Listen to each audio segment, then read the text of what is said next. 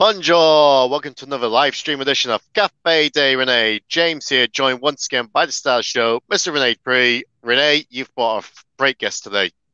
Mesdames et messieurs, je vous souhaite la bienvenue au Carnival. And yes, I have a very, very, very special guest, uh, all the way from now residing in Ecuador. He is the one, the only genius, Leaping Lanny Poffo. Bonjour, monsieur. Je suis le génie. You- I'll tell you. I'll tell you what uh, Rick Martel told me to say to Rene Goulet. Je suis sans génie. Je suis sans génie. S-A-N-S, sans génie. That means you're without a genius, a genie. Yeah, that means that's what they call you when you're really dumb. Just a, you gotta when you got a gimmick like the genius, you gotta take yourself a little lightly. Right. Right, right. So let's uh let's catch up. So for the fans who don't know, our families go back a long, long time. Back in the since what year did uh you and your family come up here to the Maritimes? That was in 77? 78. 78. Okay. So let's But tell before everybody the that- story. Before Huh? that, um, my father and Emil Yeah. um, were in Indianapolis together. Mm. So, um, and you must have heard, I can't think of the guy's name right now, Les Ruffin. Yes. Yeah. Anyway, uh, my father always liked Emil uh, for many, many reasons. So uh, I heard nothing but great things about your father from my father. And of course, uh, my father passed away in uh, 2010 on uh, March 4th. And then my brother died one year after on May 20th of 2011. Mm. And then I took care of my mother for six years until she finally passed in 2017 on June the 3rd. Yeah. So even though I knew I wanted to go to Ecuador for my retirement, I would have never walked out on her. Right. I had to, I waited until, uh, until I had no more responsibility for her. Right. Yeah, that's Because one uh, thing she took care of me when I needed her. Right. And uh, I figured it was the least I could do. That's one thing about the powerful family. You guys were super, super tight as a family, right? And Oh yes, we were we were tight, and I was uh, I always thought. Did you ever see The Godfather? uh, a long time ago. Okay, you need to watch it recently, because my I always thought my father was like Don Vito Corleone, and my brother was like Sonny Corleone. Yeah. and I was hoping I was hoping I could be like Michael Corleone, but it turned out I was like Fredo. That made me very sad. Yeah, but um, yeah. So let's talk about so Indianapolis. They were together. Was that for Dick the Bruiser or was that for a different promoter? No, that was for Jim Barnett, Oh, I was Barnett running that territory then? Okay. my boy. It's all sold out. Losing money is such a bore. right. Yeah. I got to meet him just before he passed away. Uh, I was working for WWF, and then he was backstage, and then he was telling me stories about my dad. He said, "Your dad was such a good worker, but he was so cheap." Yeah. Well, the thing is, um, that's what they call you, you know, is you know, like, uh, but when you, when you talk about me, you can say I'm cheap or you can say I'm the real life Ted DiBiase. Ah, yeah, I remember you telling me that story. He goes, "You remember?" Uh, me and Lanny had talked on the phone. This was a few years ago, and he goes, "My my father loved me very much, and so did my brother. And you remember the Million Dollar Man?" I go, "Yeah." He goes, "I took his gimmick." Yeah. See, uh, he looked like a million dollars and I don't, unless it's green and wrinkly. right. But the thing is, it's all about a lot of these wrestlers. You ta- you ride with them and you hear three things: pleasure, power, possession. Mm. Even Ric Flair, who's ten times the worker I am, or twenty, or a hundred, but he's all pleasure, power, and possession. Mm. I'm about health, wealth, and freedom. That's why this month I'm going to be 68 years old, and I asked I asked this girl, "Do I look like I'm going to be 68?" She said, "No, but you used to." Why? Well, I don't get it. Why? It's it's a joke. See? Oh, okay. I okay. no, I don't look 68, but maybe five years ago I did, or oh. 10 years ago. It's a joke. It's a joke. So you know, you got to yeah. take yourself lightly if you're going to be the genius. That's right. So anyway, um, it's health, wealth, and freedom. Health comes first. Wealth is next, and freedom. Uh, in my, let's put it this way: uh, to wake up every morning and you're not married. Wow, what a freedom! the people say, "Why did you go to Ecuador?" And I said, "Well, when you're divorced, you don't have to call anybody up, anybody up, and ask permission to go anywhere. Right. You just you look in the bathroom mirror and say, "Self, where do I want to go?" Right. And if Ecuador doesn't tickle my fancy, we'll try Argentina next or Chile or someplace else. But um, at least I've got my passport, I've got my cedula, which is an ID, and I've got my visa.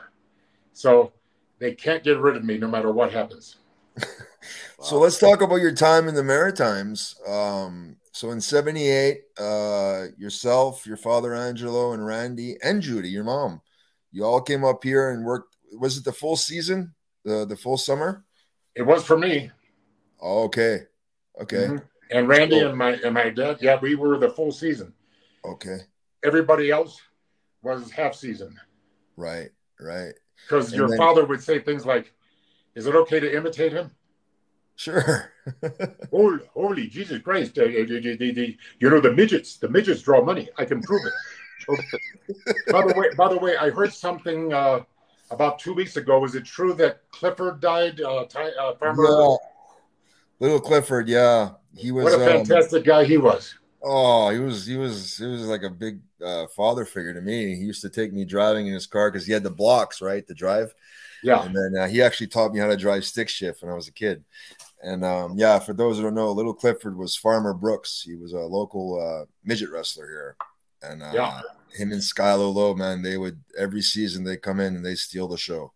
Yeah, and he just passed away, and I'm yeah, that, yeah. Uh, I'm thinking to myself, uh, we can't say midget anymore. It's little people. Right. Yeah. I apologize for all the little people out there. Um, we're stuck in the old days where it was called yeah, midget. I'm gonna I'm gonna tell you. I got. I was. Have you ever been to Orlando, Florida? Yes, of course. Okay. I was. I can't go back to Disney World. Why? because I got beat up. I got beat up by a midget. Oh. Yeah. Uh, that, here's, uh, what, here's what happened. I was texting and driving, uh, and I bumped into a car right in front of me. And I pull over, and out comes a midget, and he goes right up to me and he says, I'm not happy. And I said, Okay, which one are you? You might you might get us banned. I, I figured that. after that, I considered them little people. Little people. Now, when I told that joke, and uh, do you know uh, Hacksaw Jim Duggan? Yeah. He goes around doing comedy, and Does he, he said really? he, he laughed so hard at my joke about I'm not happy. Okay, which one are you? And for those of you that don't get it, there's happy, grumpy, sleepy, sneezy, uh, Doc bashful, and and grumpy. Hmm. Okay, I, I, maybe I messed it up, but I know some of them because right. uh, I used to read that to my daughter, and uh, so it's still in there somewhere. But anyway, uh, Duggan said, "Hey, I do comedy. Would you mind if I use that joke?" And I said, "Hey, um, I stole it first, and it'd be even fun- it'd be even funnier with him because he's bigger than me, right. and and um, even though it'd be really funny if he lost to a midget, you know, Duggan, you know, right, hey, right. tough guy, you know. yeah. I think we have our first super chat. Now, what we do here is a lot of fans uh, sending questions, and, and you mind answering them? Is it okay? Okay. If I don't want to answer it, I won't. That's it. okay. Uh, Mr. Krogan, say I have to say your brother was a total pimp for that Spider Man row. Bonesaw is ready. Stay safe, Lanny. You are also a badass. okay, what is a total pimp? Is that a good thing or a bad thing? Good thing. Um, I think it's a good thing. Yeah. yeah, good means- thing. Okay, I'll take it as a man, good I thing. Yeah. Um, if it's a bad thing, I would love to be a total pimp in a movie like that. Yeah. And if it's a good thing, thank you. Yeah. Merci and gracias. Gracias. Yeah, man. Uh, your your brother, man, when he did that movie, I remember seeing it. It was like, holy Christ, he's just like a total beast in there, man. Yeah, I Mhm. believe he was uh, doing some medicine for that movie. I, I if I was a betting man, I think so too. But yeah, Yeah, at, at that time, steroids was illegal, so he was taking HGH, human growth hormone, which was legal, Mm. and it's I guess it works from from the results that I saw. yeah, whatever he was taking worked. Is definitely. But if you look at the final move when he when he kind of like power drives himself into the mat, yeah, and they offered him a stunt double, but Randy was too manly for that. Right, He "Oh, I'm going to do it myself." Yeah. So, boom, and he hurts himself, and they said, "Beautiful, do it again." They did it ten times. oh, In- In the uh, the next day, he gets up in the morning and he tries to go to the bathroom, and he couldn't get out of bed. He said, "Oh, I, I think I got Christopher Reeves," which was Superman, and Right, he right. fell off a horse and broke his cervical first vertebrae Yeah. yeah, and um, it should have killed him, but it didn't until later. But uh, that's, you know, that's giving your all to whatever you're doing, you know. right, right. And he didn't think that a stunt double could take the bump that he could anyway, and his, arms wouldn't be as big and whatever. right, That's definitely right. so. Yeah, it's one thing. I never got to meet your brother, man. He passed away before I ever got a chance to meet him. But like, Well, um, in Your early father got to meet him. He's go, holy Jesus Christ! You, you- you- um, you know the midgets are they're gonna draw money. I tell you, I can I can prove it. uh, oh, I remember you hearing uh hearing you on another interview. Like your uh, my dad and your brother, they didn't get along very well. No, Well, oil and water. right, Um, and uh, the thing is, I was out of it. I didn't. Uh, all I wanted to do was, I believed it's a team sport. Let's draw money and let's let's divide it up. Let's go great. It was it was all good, but um, Randy was probably alpha male, and me, I'm kind of beta. Well, I'm alpha now because I have nobody to compare myself to. So, you know, just hanging around Ecuador, I seem like the alpha, you know. And um, the thing is, everybody wants the talents to draw, and everybody's got a different idea on how to make that happen. So that's where at least they were, they're both wanting the same thing. And nowadays, you know, um, see, one of the great things I do is I don't watch much television right. you know, because I don't want to hear about um, any. I don't want to discuss it. I don't want to hear about Trudeau, Biden, you know, or anybody. I just, in 12 years, I'm going to be 80 if I'm lucky, and I would like to make it to 100. And I figure the best way I can do that is to be happy, enjoy my life, and not worry about things that I cannot control. Yeah. And nowadays, it doesn't matter if you vote or when you vote or who you vote for. It matters who's counting the vote. And you have no control. That's it. You're right.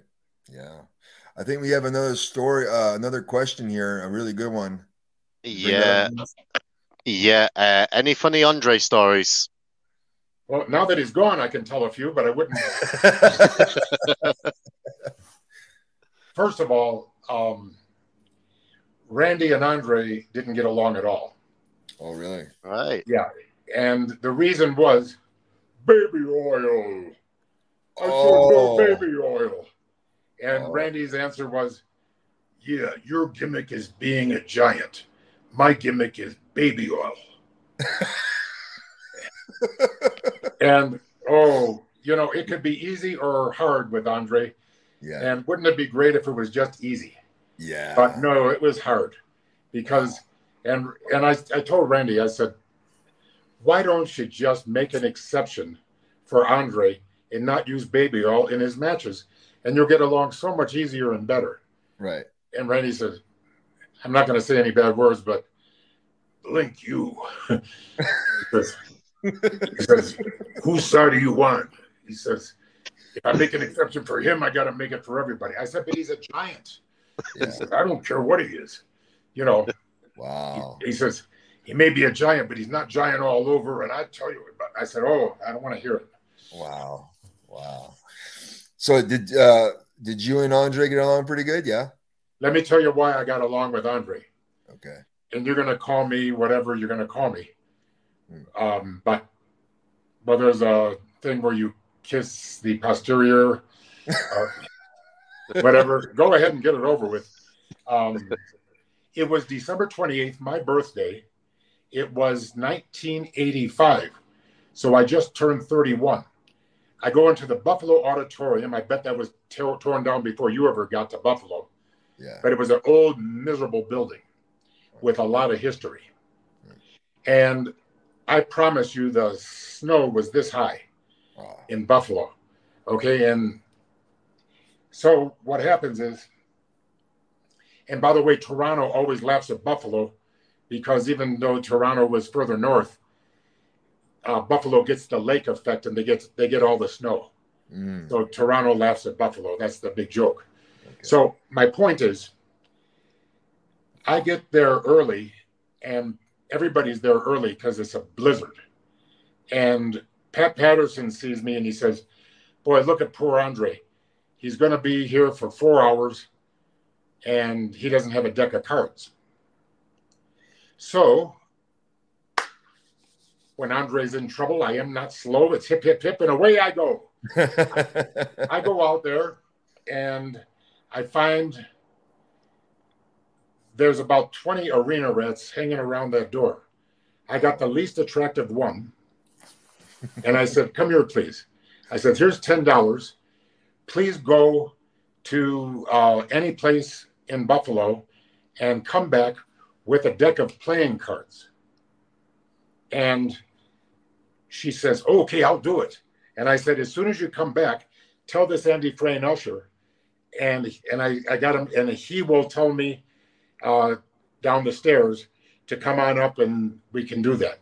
So it was it didn't take her long. And she came back like the abominable snowman. She was like she had been in a blizzard. She gives me a bag. And it wasn't just playing cards, it was bicycle, the finest in the world. Oh. Okay. So poor Andre is sitting there. He's looking sad, miserable. And, you know, he had a bad back. He was, he was in terrible. The Andre of the 70s was a great worker. The Andre of the 80s was a horrible, uh, painful, uh, and the opponent had better do it all because he couldn't anymore. Right. He couldn't. He could in his younger days. I said, Andre, voila. And he looks at me and a tear comes into his eye. And he says, Merci beaucoup, monsieur. And he, and he grabs me by my, you know, I got a big head, but he has big, his fingers yeah. were this big. And he had me and he gives me the kiss here and a kiss here. I knew better than to fight him.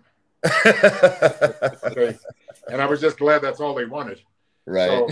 So, so anyway, from then on, he called me boss man. A couple years go by, and he says, Lenny, come to my room. I said, uh oh. I said, I, I got to go to his room. He says, Lenny, anything on the menu you want, please. He says, uh, and so I get room service. I get uh, red wine and everything's nice and this and that. And and then he takes a VHS tape, puts it in, and guess what it was? The Princess Bride. Yes, and it was before anybody got a chance to see it. Oh wow! Yeah, it was a it was on videotape right before the movie came out. Oh.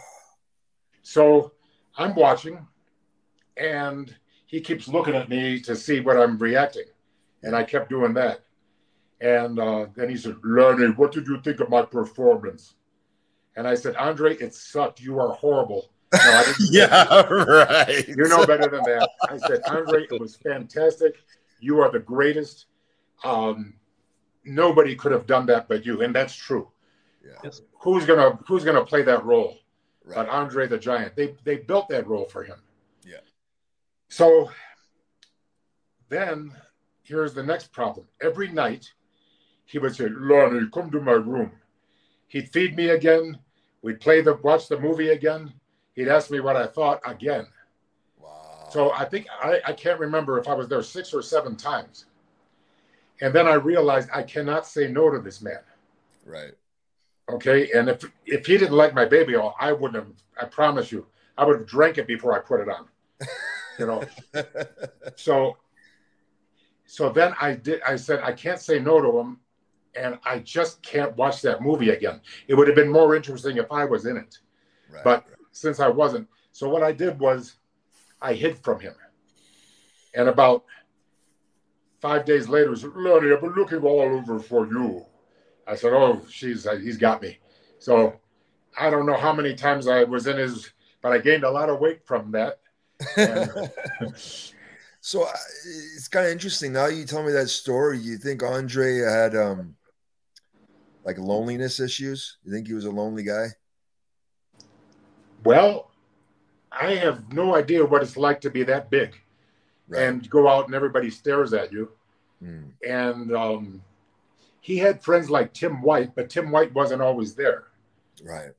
And Tim Tim White just passed away about Yes. six months ago. Yeah. Did you know him? Yeah. Yeah. Awesome. Awesome guy. Great guy. Yeah, everybody liked him. Yeah. Um, and I don't know. Yeah, probably lonely. I bet there's a lot of psychological problems associated with being a giant. Mm, You know. So, um, but he was. He either loved you or didn't. You know. yeah. with and uh, with if you check out res my go on my uh, website the geniuslannypoffo.com you'll see there was a battle royal i took a headbutt he threw me out of the ring and i had blood on nbc Oh, okay. to get him to get him ready as a heel for hulk hogan for 93000 people Yeah.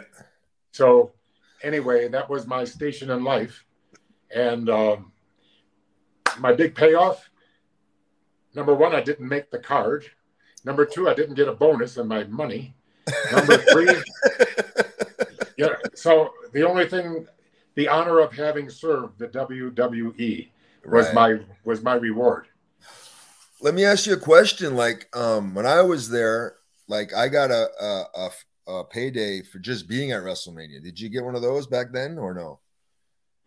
Like I didn't payday uh, for WrestleMania 21. I wasn't on the card, but I got paid just to be there. no they didn't do that for me Oh, okay.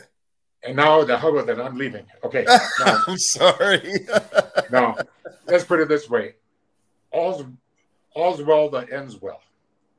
Okay and if your passive income is greater than your monthly expenses the game's over and you win Okay. Ah, you are the genius, Lenny. well the thing is um your father had all these properties and all these monthly payments and when anybody didn't uh, get along with him or didn't agree with him or called him names it was just jealousy Mm. and the thing is your dad had and I, i'll tell you what he was my hero too. I knew that as soon as i had my passive income taking care of my expenses. Now in ecuador they use us us currency. Mm. they also do it in panama. But those are the only two places i can think of in south america that does that. Okay and um as long i'll tell you what if you wanted to come, uh, young people like yourself, and you wanted to come in here and try to make money, I say, don't come. You can't make money here. Okay? Please don't come. But if you're 65 and over and have no interest in working ever, you can live like a king for just a little money. Because- Do you know how much the people make here? $400 a month. You thought I was going to say a week. Um, $400 a month. That is not a lot of money. So the prices are low enough so the people can survive. right. Now they say it isn't, but I'll tell you what. this is only a good place to go if you're retired. Okay. And uh, when you're ready for that, or you're interested in better weather, you know, I know you love where you live right now, Yeah. but so do I. As long as you have a passport, come to Quito. I know where all the good restaurants are. Okay. I might take you up on that, pal. Okay. Let's get let's get to some of these super chats. Yeah, uh, great question there from uh, Chris Actor. Uh, were there any plans for the Genius and Mr. Perfect tag team title reign? Thank you for being one of the top heels of all time. That'd have been good. That'd have been really cool. Okay. The thing is, they were about to fire me. I had been five years as Leaping Lanny. Yeah. And my my gimmick was getting tired. Right. So um, we are in Boston, Massachusetts, and they bring me into the dressing room, and I knew it didn't look good for me. I could sense it. Come here with Vince wants to talk to you. Ruh-roh. and he says, and there's a there were several people in the room, and he's in case I want like nails, right? Right. Remember? Right. Yeah. Of course, I'm I'm the least possible guy to do that. Right. Okay, and and uh, so what happened was, Lanny, you're a great employee. You're always on time. You never miss a shot. We thank you for all these years of service, but we've got too many baby faces. We need heels. And I said, why don't you make me a heel? And Chief Jay Strongbow,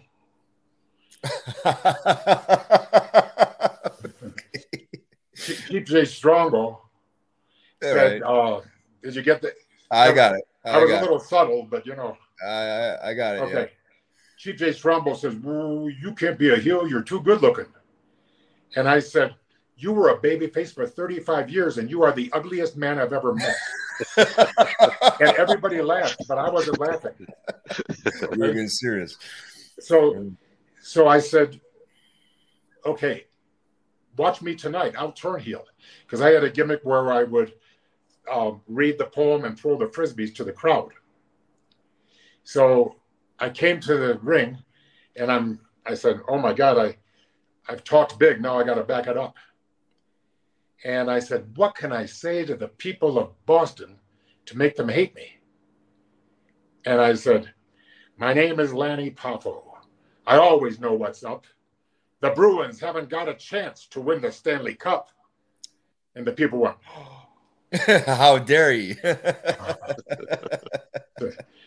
The Red Sox haven't won in years. I hope they never do. The Celtics are a travesty. The Patriots are too. And I'm starting the third verse, and a and a, a fan goes in, tries to get into the ring.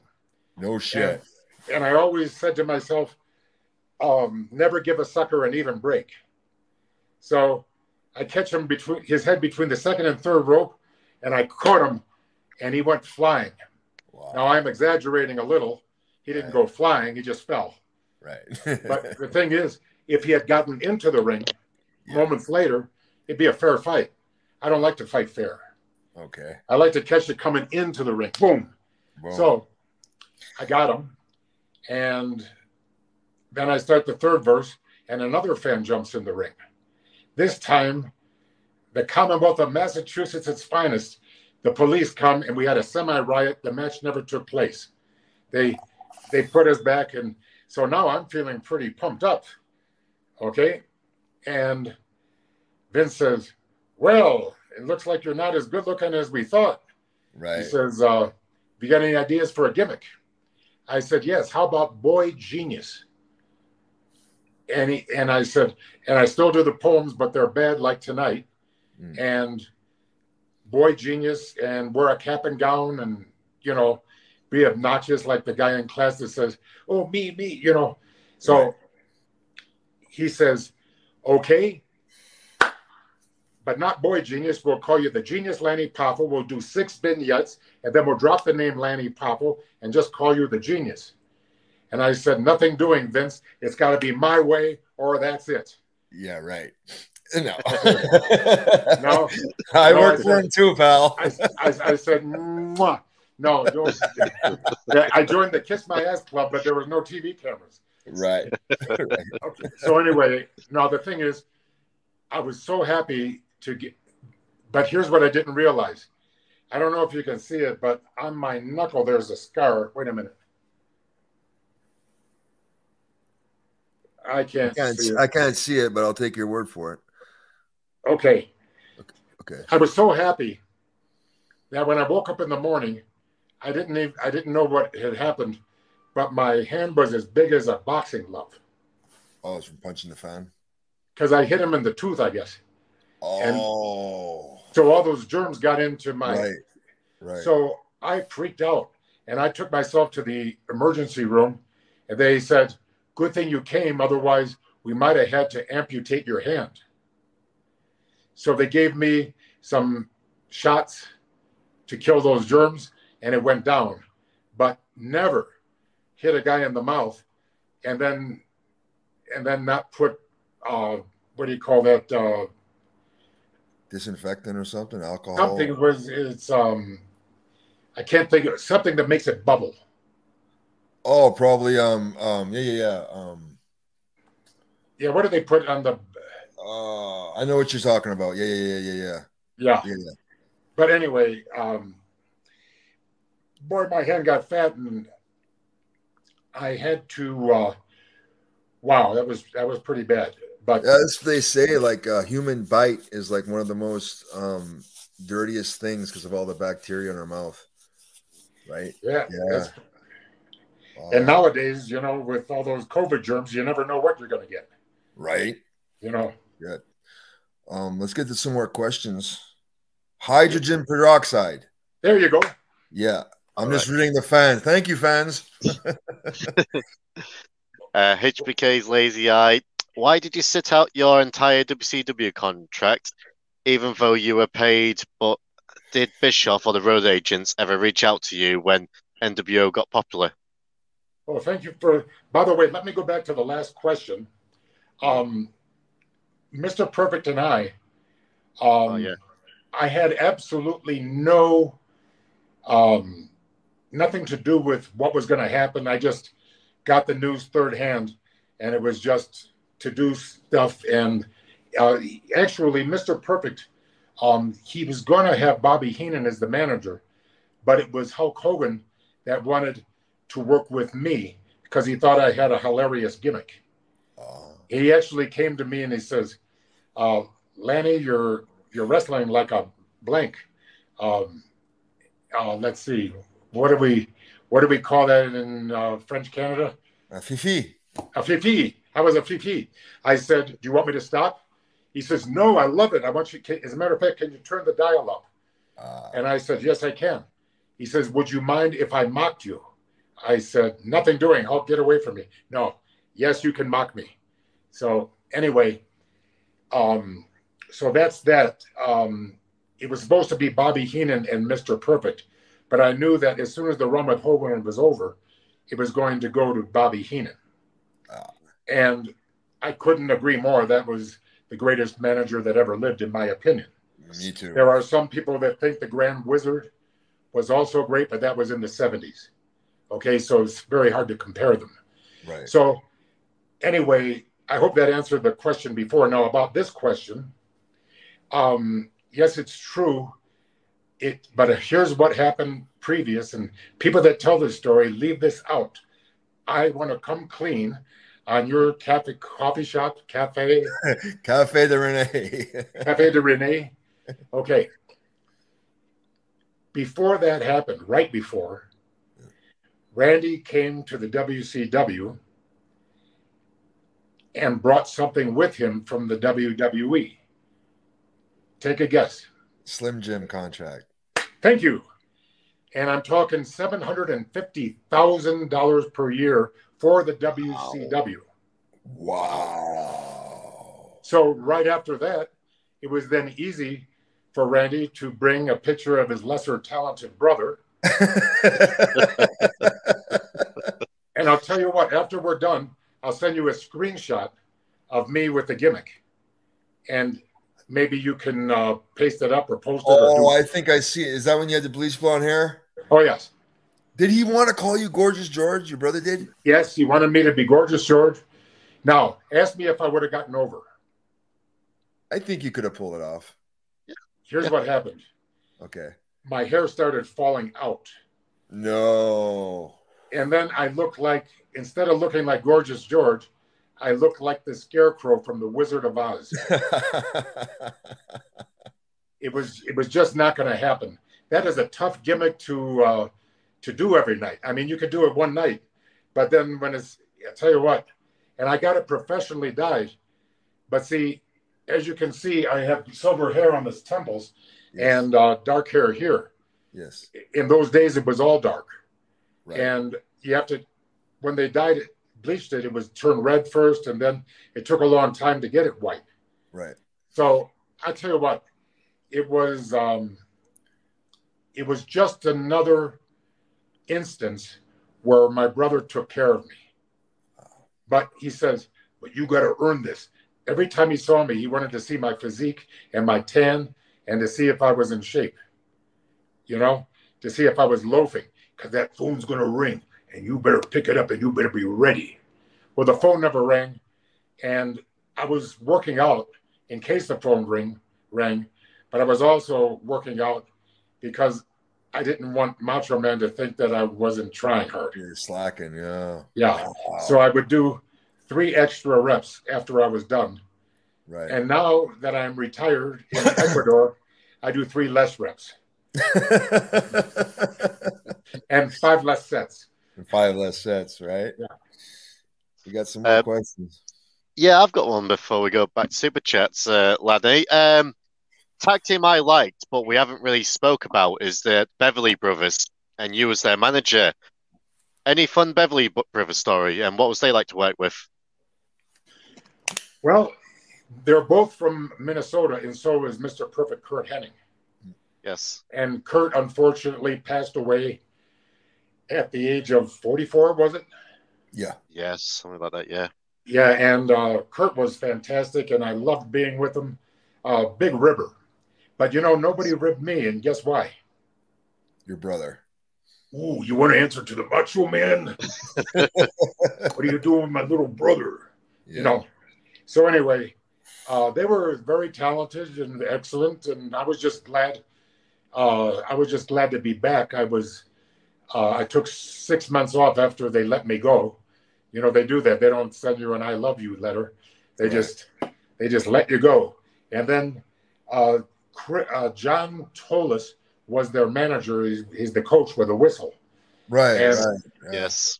Somebody used his suitcase for a toilet, and he got mad and he said, "Whoever did that, I'll set fire to your house with your children in it." You know, and he went crazy and quit, or fired. Who knows?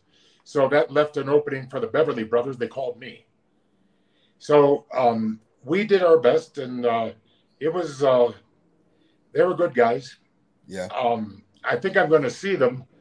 Um, I don't know the exact date, but somewhere in New Jersey, Morristown, New Jersey, in a couple of months, uh, there's going to be a tribute to the Macho Man. They wanted me to oversee it and make my speeches, and um, I heard that the Beverly Brothers are going to be there. So fantastic, cool. you know old old lang syne. Yeah, that's cool. Uh, one more question. You mentioned um, you mentioned Randy. I heard a story. Correct me if I'm wrong. I don't know if it was a WrestleMania or something. Brutus Beefcake cut your hair in the ring, and that wasn't planned. And when you got backstage, Randy confronted Brutus Beefcake. Is that true, or is that just a rumor? Well, that's what Beefcake said. Right. His, me- his memory, I don't think he's lying. I just thinks he can't remember the truth. Ah. Uh, okay. Yeah. See, what happened was in a pay per view before that, in uh, do you remember when I wrestled Beefcake and he says, I'll just cut a little bit of your hair? I said, No, get a big swatch of it and cut it off. Because I figured it'd get a bigger pop. I also figured that if we had a typical beefcake match, it would suck. so I've never been I've never been shy I've never been shy about uh, doing cheap things to get over. Right. So so anyway, and then when I was wrestling it was me and Mr. Perfect against Hulk Hogan and Brutus Beefcake.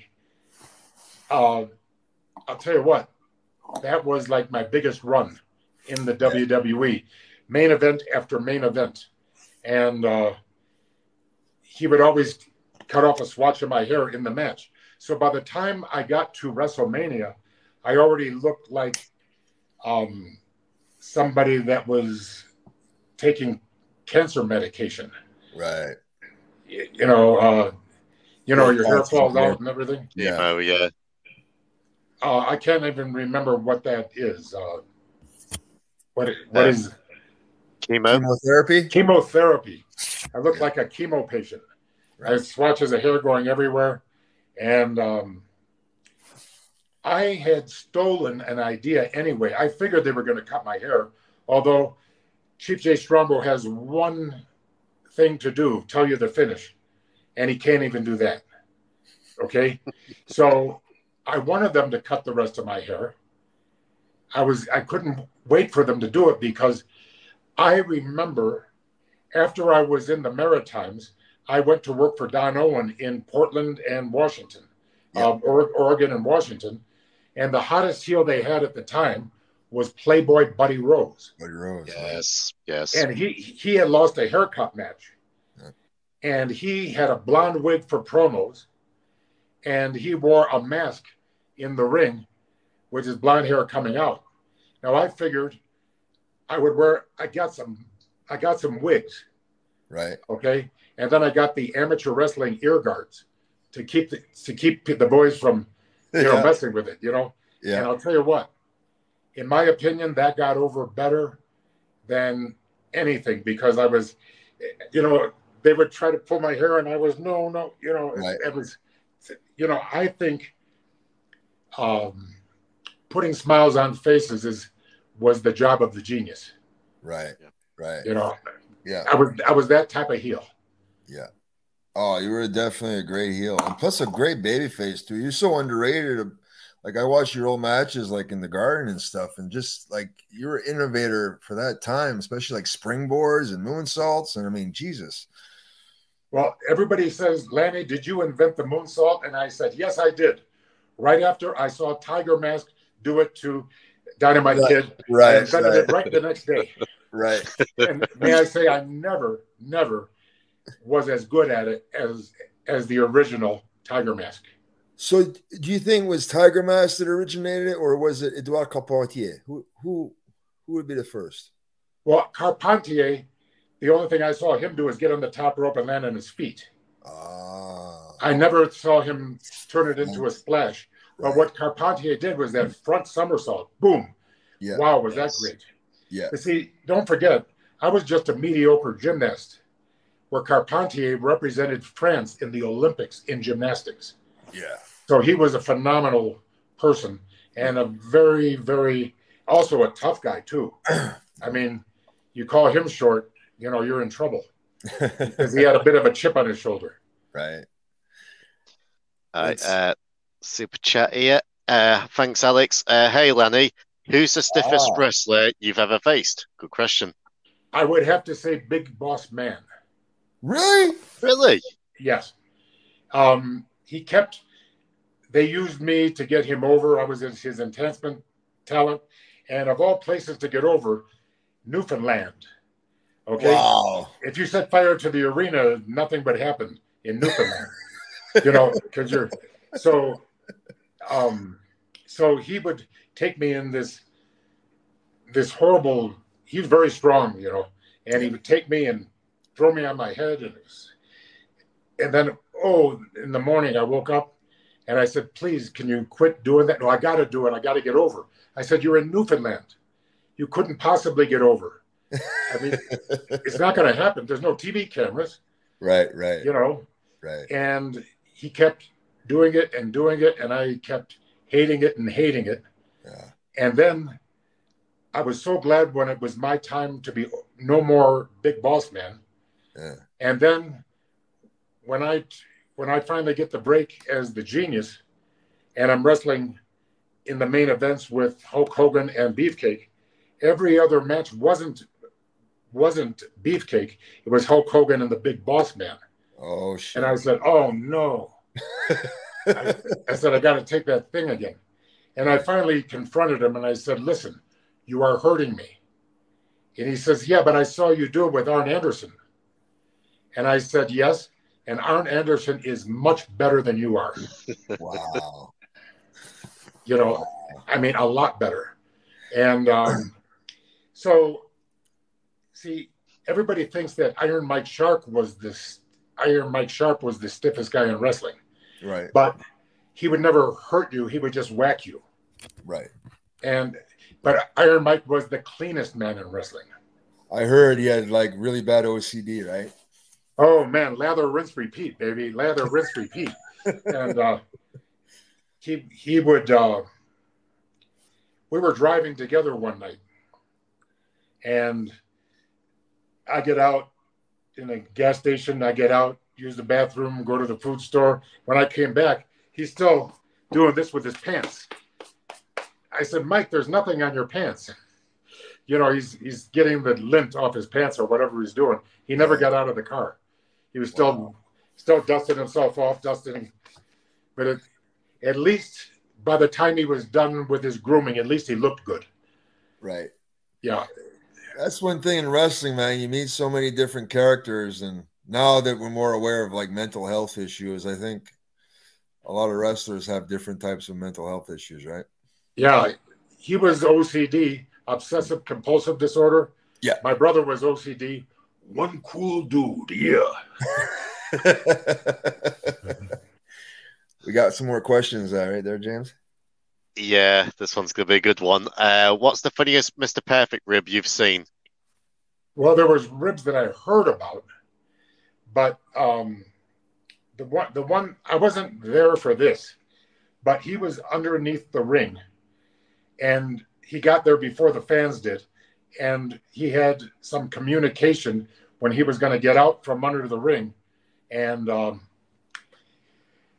beat up somebody i guess okay? So um, what happened was he had to go potty you know?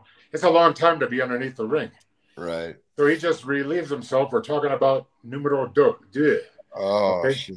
and um, I wasn't there, so I don't know. But they say that was, uh, and he says, "I guess my shit didn't get over."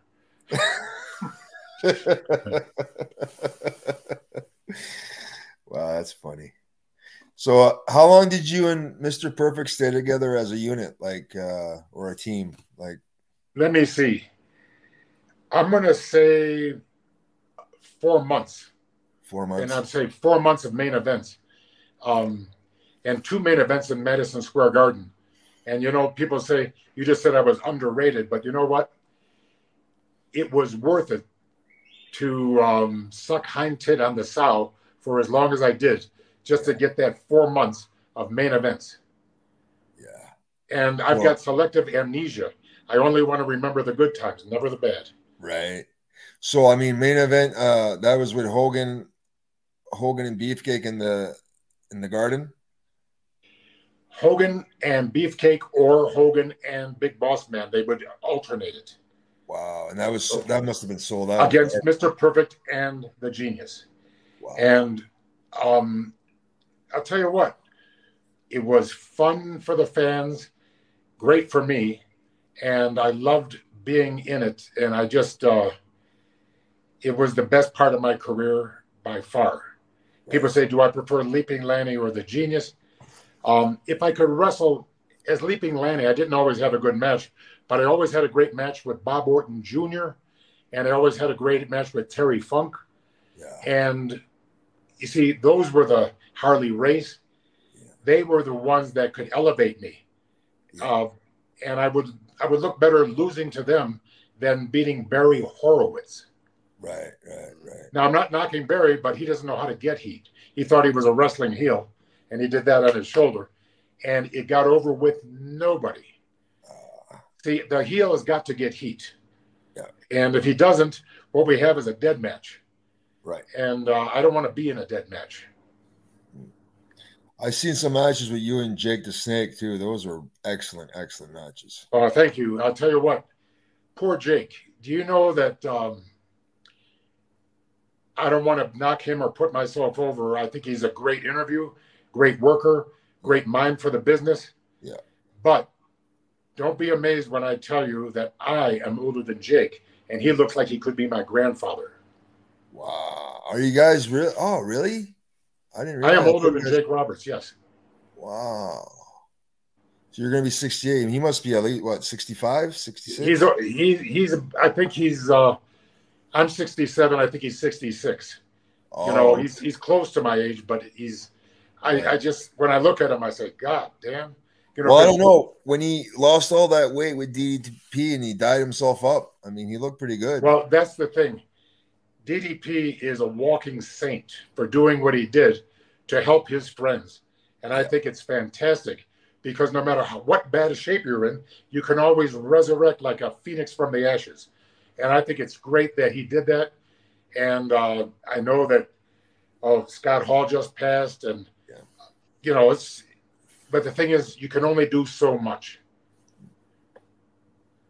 That just shows how important, like uh, nutrition is to one's health, right? Like diet. Yeah. Yeah. I'm living on a diet of greens, onions, mushrooms, beans, berries, and seeds. Also, drinking. There's Ecuador has an amazing, uh, very crazy fruit uh, fruits that you've never heard of. Go after we're done talking. Go on Google and look up fruits of Ecuador. You see my okay. picture. I'm just kidding. also, you're a vegan, Lanny? No, I'm a vegan that cheats. Okay. so, so what I do is, if the fish is good, I'll have a little fish. Right. If uh, if if I'm in Texas, or Colombia, or uh, I mean Colombia, South America. Yeah. Uh, they're famous for their meat. I'll have a little meat. Right. Uh, but I won't overdo it. In other words, you've got to enjoy yourself. And so um, I start every morning with celery juice, uh, 32 ounces of celery juice. And then I, on an empty stomach, and then I go to the park and I don't run, I walk because I don't want to be a face plant. Okay and then but I do power walking with the arms going this way, and I'm doing all this, breathing the uh, breathe in the O2 out with the CO2, you know. anyway, um, and then I go to the gym, and it's chest, back, shoulders, arms, legs, and abs, and I don't, um, I won't take my shirt off for you because there's, I don't want to show off my shortcomings, right? Um, but I just try to keep tight as I can and try not to lose. Uh, but unfortunately, oh. gravity is starting to win. Well, if you want to live to hundred, you gotta you gotta you know diet and exercise. I imagine, right? Yeah, and uh, Ecuador has fantastic fruits. Um, Guanabana. Uh, I mean, honestly, after we're done, Google fruits of Ecuador, and there's about six fruits you've never heard of, and they look strange, but I love it you know, and I, um, and then if I go to a fine restaurant, um, I have red wine with my meal. Okay. Helps and, the, uh, helps the blood cells, right? Is that white blood cells? It's supposed to be uh, makes the platelets in your artery less sticky. Okay. And it's it's got resveratrol in it, you know the, and um, at least that's what I tell myself gives me permission to have a little wine. Right. Okay. Let's get to some more questions here. Yeah, everyone, if you want to send in your questions, please do so. Uh, I've just got one more question before we go to the next super chat. Um, someone new and Perfect work with during this period was uh, the Ultimate Warrior. Um, I would imagine you've got a few Ultimate Warrior stories. Yeah, you know, um, he got remarried. He had two beautiful daughters. I saw them in the WrestleMania. Uh, no, the uh, when I inducted my brother into the Hall of Fame. Yeah. So I would really rather not say anything negative about Ultimate Warrior because he's got those two little girls that are now big girls. It's just that there was a girl with me in New Orleans the year before I inducted my brother, and they didn't want to put him in in New Orleans because they only like to do one posthumous inductee per year And that year, the dead person was um, Paul Bearer. Oh. Okay. So I had a girl with me as a date, and she kept saying, Can I meet this guy? Can I meet that, that way? That guy? He said, Oh, there's the Ultimate Warrior. Can you introduce me to him? And I said, No, if you want to meet him, you're going to have to do it yourself. She says, Why not? I said, I don't like him and I have nothing to say to him and I don't want to go near him. Wow.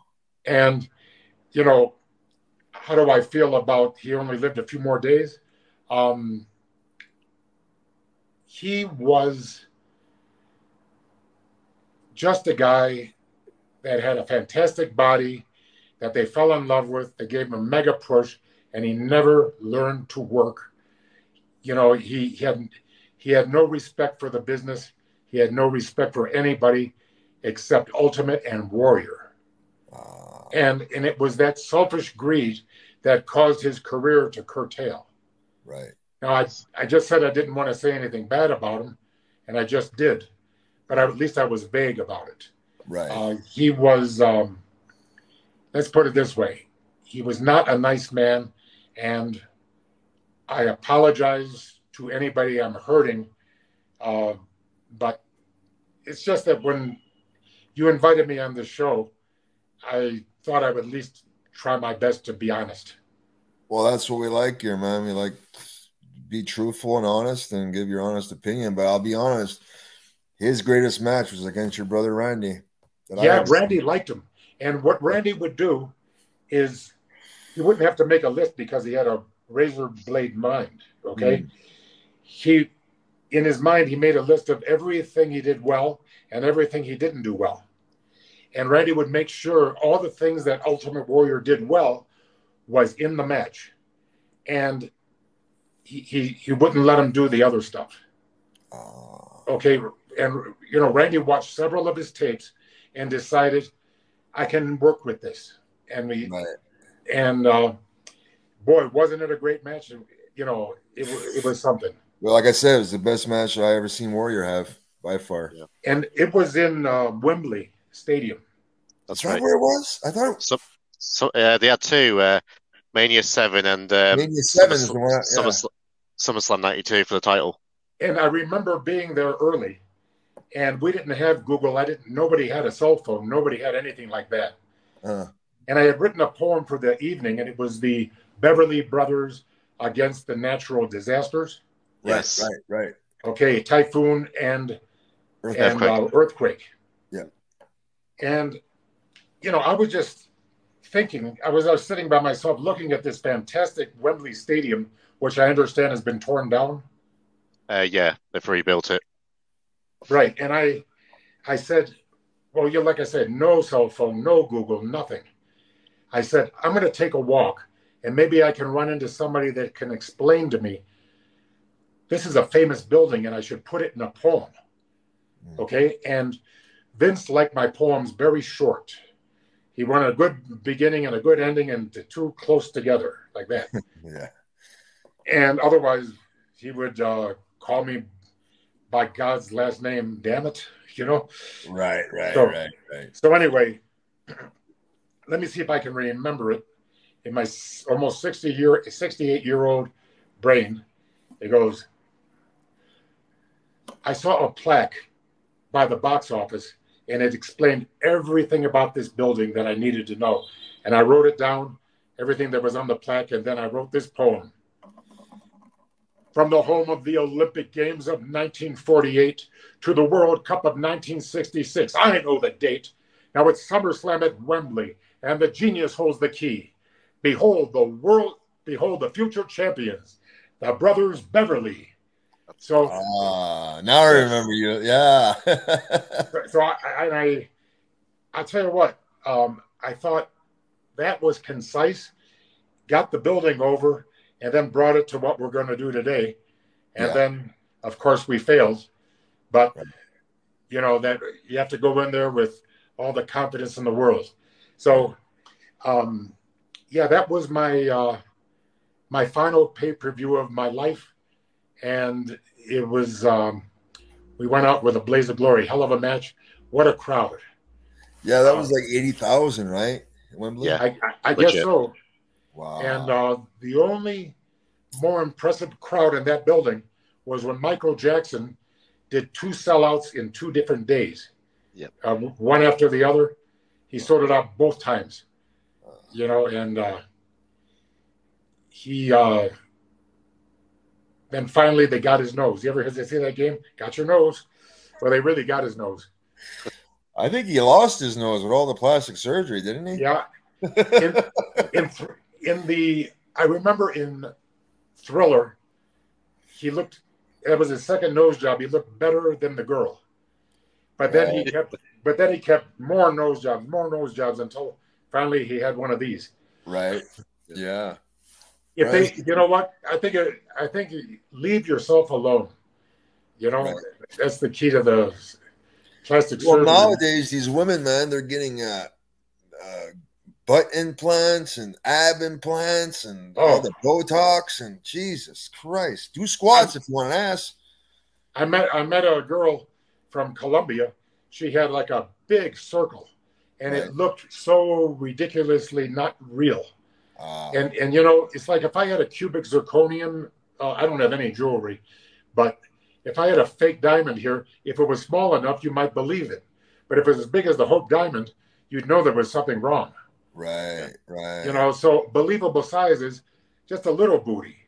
You know, if you got a problem with that, yeah. or or just uh, Renee, just put them in the squat bar. That's you know, it. It's all it takes. Squats. Fuck. All right, let's get to some more questions here. Yep, Dante. Uh, any good, Mr. Fuji ribs?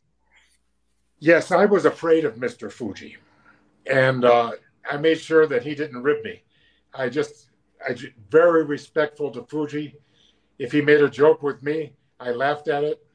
I didn't come back uh, because that guy was famous.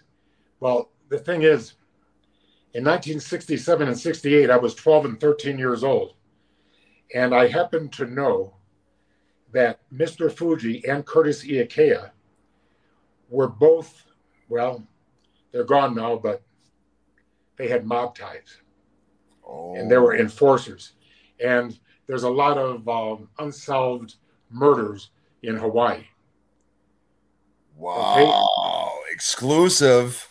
Yeah, well, I'm telling you, Mr. Fuji was absolutely nobody to mess with. Wow. And he had a, he, I mean, if he, no matter what he did to you, he could sleep like a baby because, and then Curtis Iaukea was known as one of the probably, just a matter of opinion, the greatest interview in the world. Okay. Really? Yeah. And he had a great personality. He was an interesting person to talk to. And believe it or not, my brother was having trouble with his interviews and he came to me for help. And this is before we got to the Maritimes. Okay. And he says, Yeah, I'm not doing good with my interviews. And I said, I think you're doing good. He says, No, I need some help. I said, Well, you your name is Savage.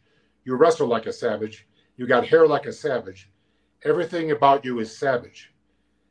Of all the wrestlers that you've seen, who was the greatest savage type interview that you admired? Let's steal it. And he says, I think it's a cross between Pampero Firpo and Curtis Iaukea. And these were guys that we met in Hawaii. Right. Now, there was a bumper on their TV show. That's what they play constantly, like 30 times a day. Yeah. And, and, um, Pampero Firpo, the wild bull of the Pampas, with yeah. hair this big yeah. and a big beard. Yeah. And he says, and don't forget, he is Armenian from Argentina, so he's got a very unusual accent. Right. You couldn't imitate it. Okay. He goes, "You are watching number one station in Hawaii." Roar, yeah. I said, ah. Randy, remember when you did that a hundred times a day? Let's hear you read that same thing. He goes, You are watching the number one station in Hawaii. Ooh, yeah. And I went, Whoa. I said, what's, what's the matter? I said, That's brand new money. And then I promise you, he spent the next three months in the bathroom mirror Right. working on his interview, working on his interview. And by the time he got out of there, he went from worst to first. And I, the only thing I am so glad looking back, his interview is so much fun to imitate. Everybody has a Macho Man imitation. Everybody does. Why didn't somebody take that and go to New York, and and then Randy would be the the uh, imposter. Right. See what I mean? But nobody did it. And when Randy first got to New York, oh yeah, here's the he already had it down. You know what I mean? Yeah. And um actually I remember your father telling Randy how to get over, and he says, call them fish eaters. and there was a guy named Bill McCullough. He was the announcer. Yes. Yes. Is he still alive? Uh, I'm not sure. He said, Yeah, Bill McCullough, here's the deal. You know, the people from the Maritimes, they're all alike, if you know what I'm trying to tell you. Yeah, I know what you're trying to tell. If you know what I'm trying to tell you, they're just a bunch of fish eaters. That's all they are. That's all they are. And my God, did he get over? Really? Like, oh my, you know, and it's like, just because Emil says, "Holy Jesus Christ," what what what, what would you tell them uh, the, the fish eaters? And, and, and so Randy made the fish eater interview. wow. Yeah, and uh, hey, uh, would this impress you?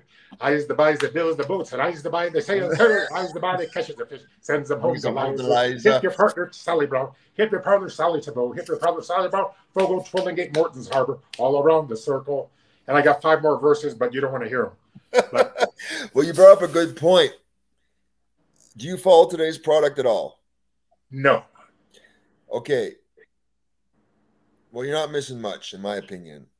Do you think the lack of territories, the lack of training grounds, is a detriment to today's current predicament we're in with the quality of wrestling? Yes, because where are you going to go have a hundred thousand bad matches before you get to the big time? That's it. Yeah. You got to be bad before you get good. Yeah. I've had some matches that are cringeworthy. If I would see it, oh no, don't look, don't show me that. Right. But then, um, like an inchworm, we all have to. It takes time to learn to work. That's. And where are you going to learn? On national television, international television, on the internet? You know, it's not easy. Yeah. So, uh, yeah, we had, um, now I'm quite a bit older than you. I got to go to several different territories and not do well, but pick up a little as, you know, I was always trying to learn, try to do better, uh, and also try to be a little peculiar because that's the that's what the people want. In other words, you don't want to be a hundred times a thousand. You just want to be unique, one of a kind. You know, something special. Yeah. And um, I don't want to. Your father gave me a videotape of you many years ago, and he says, "Holy Jesus Christ, my son is, you know, he's really looking good and everything, and he's doing really well, and uh, maybe you can help him." And I said, um, "I can't help him, but I got a friend that can, and that's Nora Greenwald, Molly Holly. Molly Holly." And I said, "Molly, I'm going to ask you a favor. Play this video, and if you like it, then take it to the powers that be. But if you don't like it, and you don't think he's any good or worth helping, then just let it go. And she says, This guy's great. And he's got a body and this and this and the, everything and all your athleticism and your physique and all that. See, I didn't take that video anywhere because I didn't have any clout, any power, or any friends in high places. Yeah. It had been years since I was around. I gave it to Molly, who was right there Yeah. and she gave it to the talent association whichever is what who was do you know who that was I think it was John Laurinaitis. yeah that could have been it yes Mm. and if i would have brought it to john laurinaitis he would have thrown it in the garbage Right. but Yeah. molly holly I, you know, you, I had already seen the video, and you know, your father mailed it to me, and I said, well, he deserves a break. And then boom, Molly, and then Molly, John Laurinaitis. The next thing you know, you're in OVW. Yep. Yeah. And then they tested you, and next thing you know, you made your debut. Yeah. And uh, if you're anything like your father, the story is a beautiful one. yeah, he didn't let me spend any money. I had to send it all home, and then we bought uh, apartment buildings, and now they're all paid off. So, well, isn't that great? Like, in other words, um, you're not going to miss any meals, are you? No, I'm I'm very well fed. Yeah. Okay. And, uh, got no worries on that end. But uh, yeah, you mentioned Molly Holly, and Nora Greenwald. She she's she's back. She's an agent backstage, which I think is probably one of their better moves that they've done in a while. A great. Well, people hire. ask people ask me about her, and I'll tell you what. is she a nice girl, as they say? No, she's a saint, in my a opinion. Saint. Yes, a saint. She is a saint. Uh, she's the most conscientious person ever, mm-hmm. and if she, I hope she's doing well. And you know, yeah, okay. I didn't mean to uh, shy away from all those rib questions. Did you ever get ribbed by this guy or the Fuji or you know? These are famous ribbers. Also, Dynamite Kid. You know, trust me, I hate ribs. Yeah, the only guy whose ribs I liked were Owen Hart's because they were psychological ribs, but he never touched you or your equipment or your belongings. Yeah. Yeah. He never, he was just a guy with a sense of humor and he never went over that line that, see, Dynamite Kid would put a Halcion in your drink, you know, and then you'd be, you know, is that funny? I don't think so. Yeah. I mean, someone could, uh, what if they're in one of their blackouts, they accidentally kill somebody or kill themselves? I mean, jump, you know. There's a hundred things that could happen. Right. And uh, you know, the thing is, if you have a if you have a drink and you go to the bathroom or something and then come back, that's no longer your drink. Right. You gotta put the thumb in it. Yeah, you gotta do that. Because you know, yeah. but do you think Molly Holly would ever put a Halcion in somebody's drink? Oh Christ, no. Come on, she wouldn't. She would she, bless your drink with holy water or something. Yeah. Not Padre Figlio Spirito Santi. All you want to get over the lawn. Because me and her used to travel together when I first got, and she would take. We would go to church every Sunday. Uh huh. Talk about being a badass, right? Oh yeah. you would pray for high spots. right. uh, I think we just got another super chat, right, James? Yeah. Um, Polymathing, thank you. Uh, Mr. Poffo, you are still in top physical, mental, and spiritual form. Thank you for all the entertainment and wisdom over the years. Well, I appreciate that. About the spirituality, um, what I do is there's a YouTube, um, and I go with Dr. Wayne Dyer. And he was as as uh, thrifty as I was, I actually paid to see him twice. Wow. And uh, and actually brought a date to one of those times. So it was $75 uh, times three. Okay. Now, for me to go see anybody speaking, um, it would have to be a great, great thing. Yeah. Um, and it was. Trust me. Uh, if you want to know spirituality that I'm looking forward to, um, it is Dr. Wayne Dyer. And one of the things I had to let go of if you have any animosity in your heart, if you're angry about anything, let it go. Otherwise, it's like me drinking poison, expecting you to die. Right. So, oh, yeah, that's good. That's a good, yeah. So, uh, you know, just forgive your enemy. And when my daughter was uh, graduated high school, instead of giving her a card, I decided to write all the wisdom I'd ever learned in my life into two verses.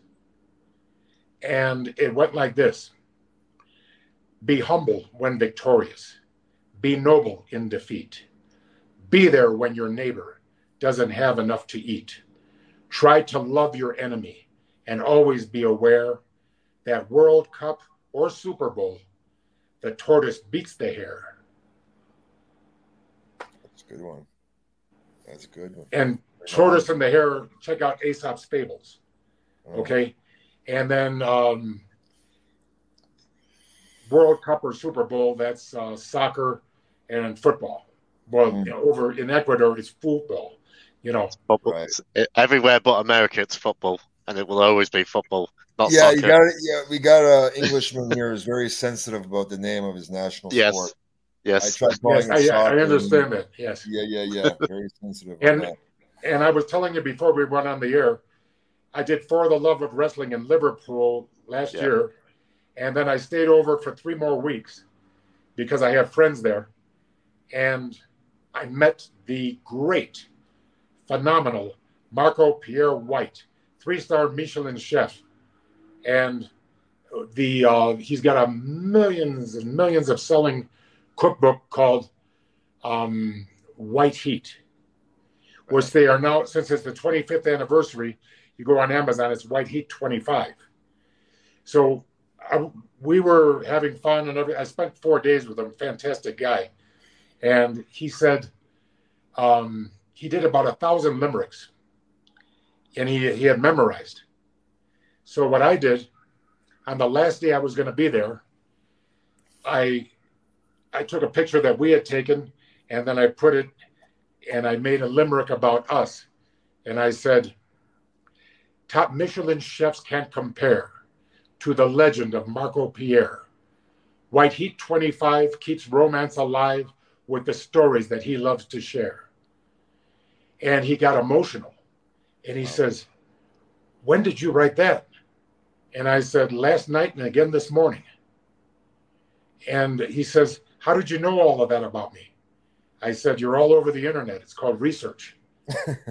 you know, and uh, he says, Thank you. And he and I'll tell you what, he got a he got very emotional. I you know, he's a big tough guy and I'm a little bit of a mean guy, but I hit him right in the corazon, which is the heart. yeah. Okay, what is it in French? Cœur. Good. In Spanish, corazon. So, you know, uh, and no dirty words. Right.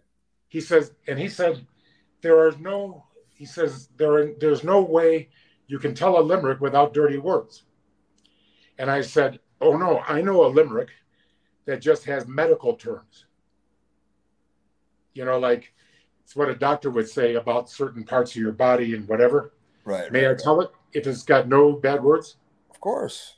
Right. Okay there once was a nympho named alice She used a dynamite stick for a phallus. They found her vagina in South Carolina and part of her anus in Dallas. and I said, see, no bad words. They're all medical. No terms." bad words, no, but we got some super chats here. And everyone, I saw everyone get excited because I'm sniffing something. It's vapor rub, everyone. So don't get too excited. Yeah. Vicks VapoRub.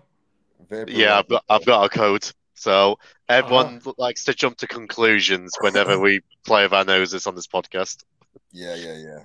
It's horrible. Uh, Raw culture, Oh. thank you. Any, oh, oh, this is a good one. You got any stories about Billy Jack, Lanny? Yeah, my brother loved him, and um, they got along fantastically.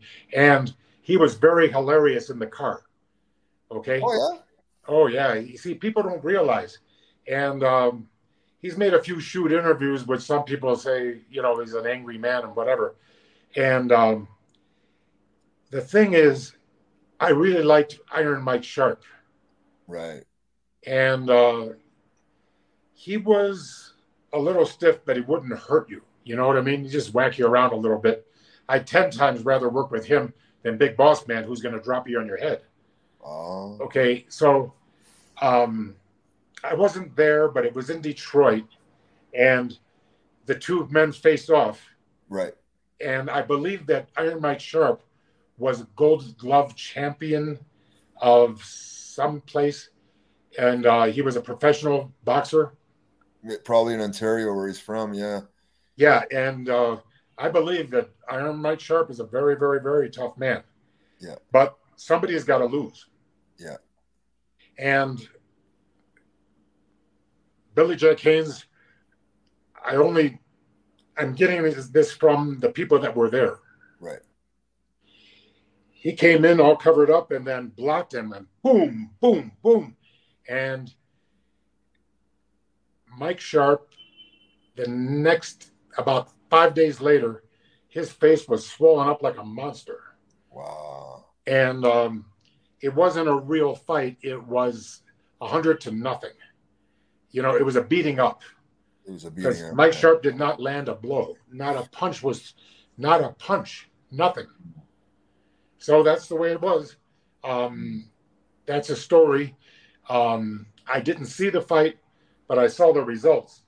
Um, Billy Jack Haynes looked good, uh, and uh, like before, Yeah. and Mike Sharpe looked like a monster, right. like all swollen up like that. Damn. Yeah, from what I hear, Billy Jack was the real deal. Tough, tough. Oh guy. my gosh!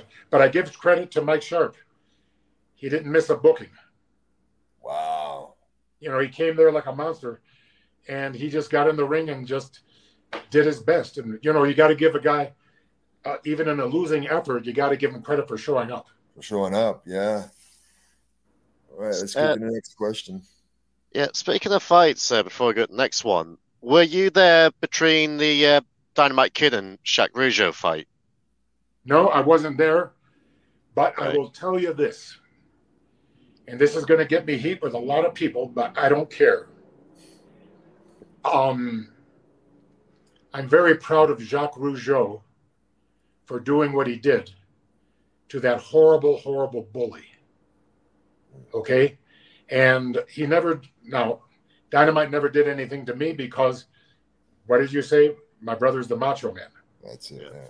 But I'm telling you what, and hear me now, believe me later. Jacques Rougeau, you ever hear when somebody gets in a fight that that was uncalled for? No, this was called for. Yeah. And the thing is, Raymond Rougeau had a bad knee, but Yes. Raymond Rougeau was a tough SOB, but not with a bad knee. You see what I mean? Right. So, um, they s- okay. Jacques told me he had a roll of quarters in his fist that will solidify your fist, Yeah. and make it more of a weapon. He only had a chance to boom, boom, and then keep. Well, that his. I'll tell you what. I wasn't there, but right after that, it was Dynamite and Davy Boy that were in um, France and Italy on a t- a tour, and I was with them then. And Dynamite had his teeth knocked out. Knocked out. Right. Yeah. Incredible.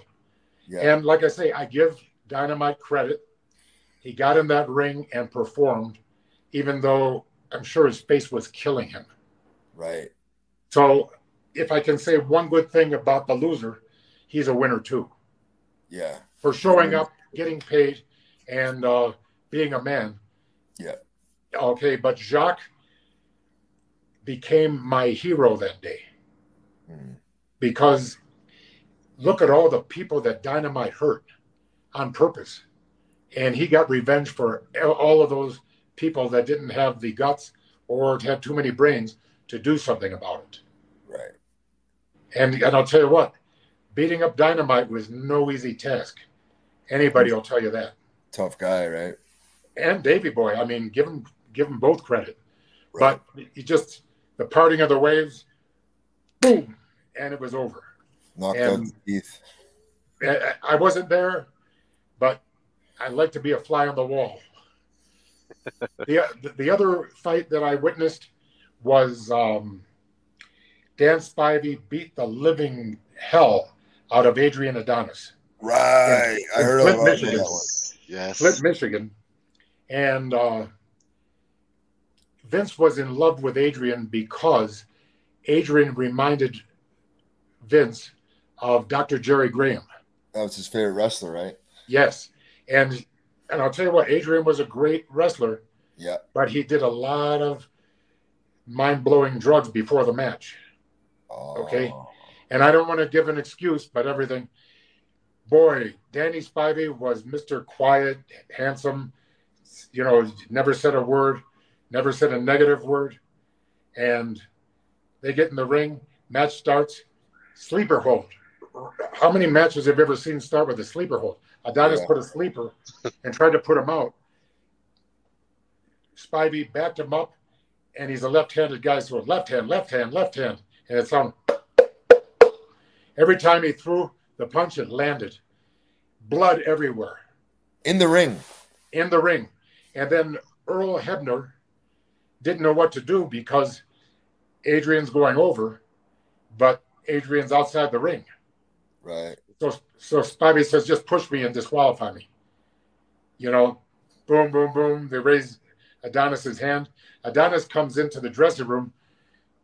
You know, he's, he's probably on some medicine that can't feel pain. He tries a leg dive on Dan Spivey. Big mistake. Boom, boom, boom. Left, left, left. More blood. And he, he tried the leg dive from a far distance.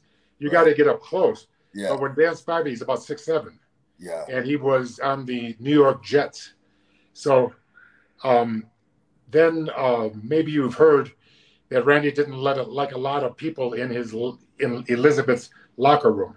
Right. But Randy grabs uh, uh, Spivey, puts him in uh, his locker room, his private locker room, and and he brings me in there and he says, "Lanny, get your ass upstairs and get Spivey a big bucket of ice so he can soak his fist."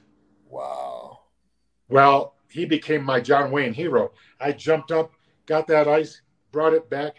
He put his fist in the ice, and he and he says, "I want you to stay here because I don't want any more fighting."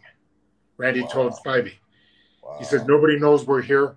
Let's leave it at that. The fight is over. There's no more punches to be thrown." That's like a locker room leader right there. That's really. Oh yeah. Right? Yeah. Randy would, uh, and um, Randy was on probation when he first came in because he was known as a hothead, and Vince had warned him, "Any fighting, you're gone." Wow. So Randy never had a fight in the WWE. Right. So, but um, a lot of people liked Adrian, and a lot of people hated him. Okay. I was in the second group, and I was, oh yeah, he was, uh, he was a well I don't want to, just in case his widow gets a hold of this interview, let me just say that um, he did a lot of uh, drugs. Okay. And a lot of his behavior problems were, you know, the thing is, this business can be so easy and so much fun if we just cooperate. It, it doesn't have to be uh, skullduggery or violence or anything like that, but yet it is. Yet Bruiser Brody was murdered in Bayamon, Puerto Rico, you know, and why can't we just get along, right? What a wonderful world it would be, but uh, it's not to but, be. But right? you got, but you got these people that make it impossible to get along, you know. Yeah. C'est la vie. On dit en français, c'est la vie. C'est la vie. C'est la vie. We got some more questions here. We gotta Gotta get yeah, that's great story. Um, Howdy, uh, any Jose Lothario stories? I'll be right back, guys. I gotta go to the bathroom. Okay, Jose Lothario stories. Yeah. Um, I never actually met him, but um, I heard a lot of stories about him, and uh, and I saw him wrestling even when he was an older man, and he still was an excellent worker, in my opinion, and I believe he trained um, Shawn Michaels. Yes. And anybody that trained Shawn Michaels deserves a trophy because Shawn was one of the all time greats. So, anyway, now that uh, Renee is in the uh, the bathroom, and the, you can ask me some. St- you get to you get to talk now for a while. Oh yeah, sorry, uh, yeah, um, yeah. Uh, let's talk about Renee. Let's, let's tell me how you really really feel. uh, no, I'll that... tell you what. I'm just I'm proud of the fact that I that Emil gave me the videotape and I gave it mm. to Nora Greenwald and she gave it to John Laurinaitis, and good yeah. for him, you know, because yeah. I, I feel good that I brought a good man to the WWE. Yeah, uh, that's great. That is um, really is. Uh, another Billy Jack Haynes story here from Raw Culture. How involved in the mafia was he? Boy, I didn't hear anything about that. Was he? Well, I did. That's the first I've heard of it. wow. I tell you what, if I were involved in the mafia, I wouldn't tell you. Well, that's a good point. so, uh, the one here. Um, not bad. Lanny's the best guest you guys have brought on. Thank you. Lars Newtbar, fan. Okay, thank you, Lars. Um, I appreciate that. And um, I don't do a lot of interviews, but when Renee asked me, I said absolutely yes. But yeah. um, I have to admit that I turned down almost every podcast I've ever been in, I've ever been asked to be in, because I am retired. Yes. And I, and when I say retired, I mean I don't do a thing all day. The aristocratic, the aristocratic pleasure of doing absolutely nothing. And in the words of Winnie the Pooh, everybody says nothing's impossible, but I do nothing every day. Yes. it's great. And uh, speaking of Ecuador, so Fixstream Bob has just sent this one. Uh, did you learn any, sorry if I mispronounce it, Kuch, uh, Kuchea in Ecuador? Well, I'm glad you brought that up. Um, did I learn any? I can't pronounce it, uh, but that is the indigenous people. Okay, right. and on the fifteenth, I'm going to a town called Cotacachi, Otavalo, and Ibarra, and they are populated, especially Cotacachi and Otavalo, with indigenous people, which were the original people that were living there when the Spanish conquistadors came in. Mm. Okay, so um, I the, the people that speak that language also speak Spanish. But if I really wanted to impress somebody, I would learn that language, and uh, people would be amazed. But uh, anyway, I used to, as the genius, I used to say, um, I speak 11 languages. Escuchen, por favor. Santana comes from Mexico. Yo hablo muchos mejor. The French I speak is magnifique. They told me in Paris. My Italian's molto bene. I learned when I was three. I speak Latin, Greek, and Russian, Hebrew, and Portuguese. I speak Swedish and Norwegian. Now I'm learning Japanese. And then it goes on and on. Honto? What's that? um, I'm speaking Japanese. I say honto means like really? Okay, so it goes Ichi ni san shi go rokalichi hachi kuju. One, two, three, just, four, five, six, seven, I just eight, counted to I just counted to ten. yeah. yeah. Uh un, deux, trois, quatre, cinq, here we go. and then uh you know, I get my nails done and they're all Venezuelan girls that do my nails. Oh, and wow. uh pedicure, manicure. Nice. And uh back in the States there used to be a lot of Vietnamese girls that did it. Mm-hmm. And I would go, Mokai Babo Nam Sabai Tam Shimwi oh, you come to 10. Oh, you know, in Vietnamese. So how many how many language can you count to 10 in, Lanny? You just did about four or five. Oh, um, the thing is, the only I, am not a genius. Okay, that was a nickname and a gimmick. right. But the only thing that I can say that was 100% real, the poetry was all mine. The lousy ones, the good ones, and I threw the frisbees, and people say, "Where'd you get that idea?" From Al Costello. Do you know who that is? He the kangaroo. So, yeah.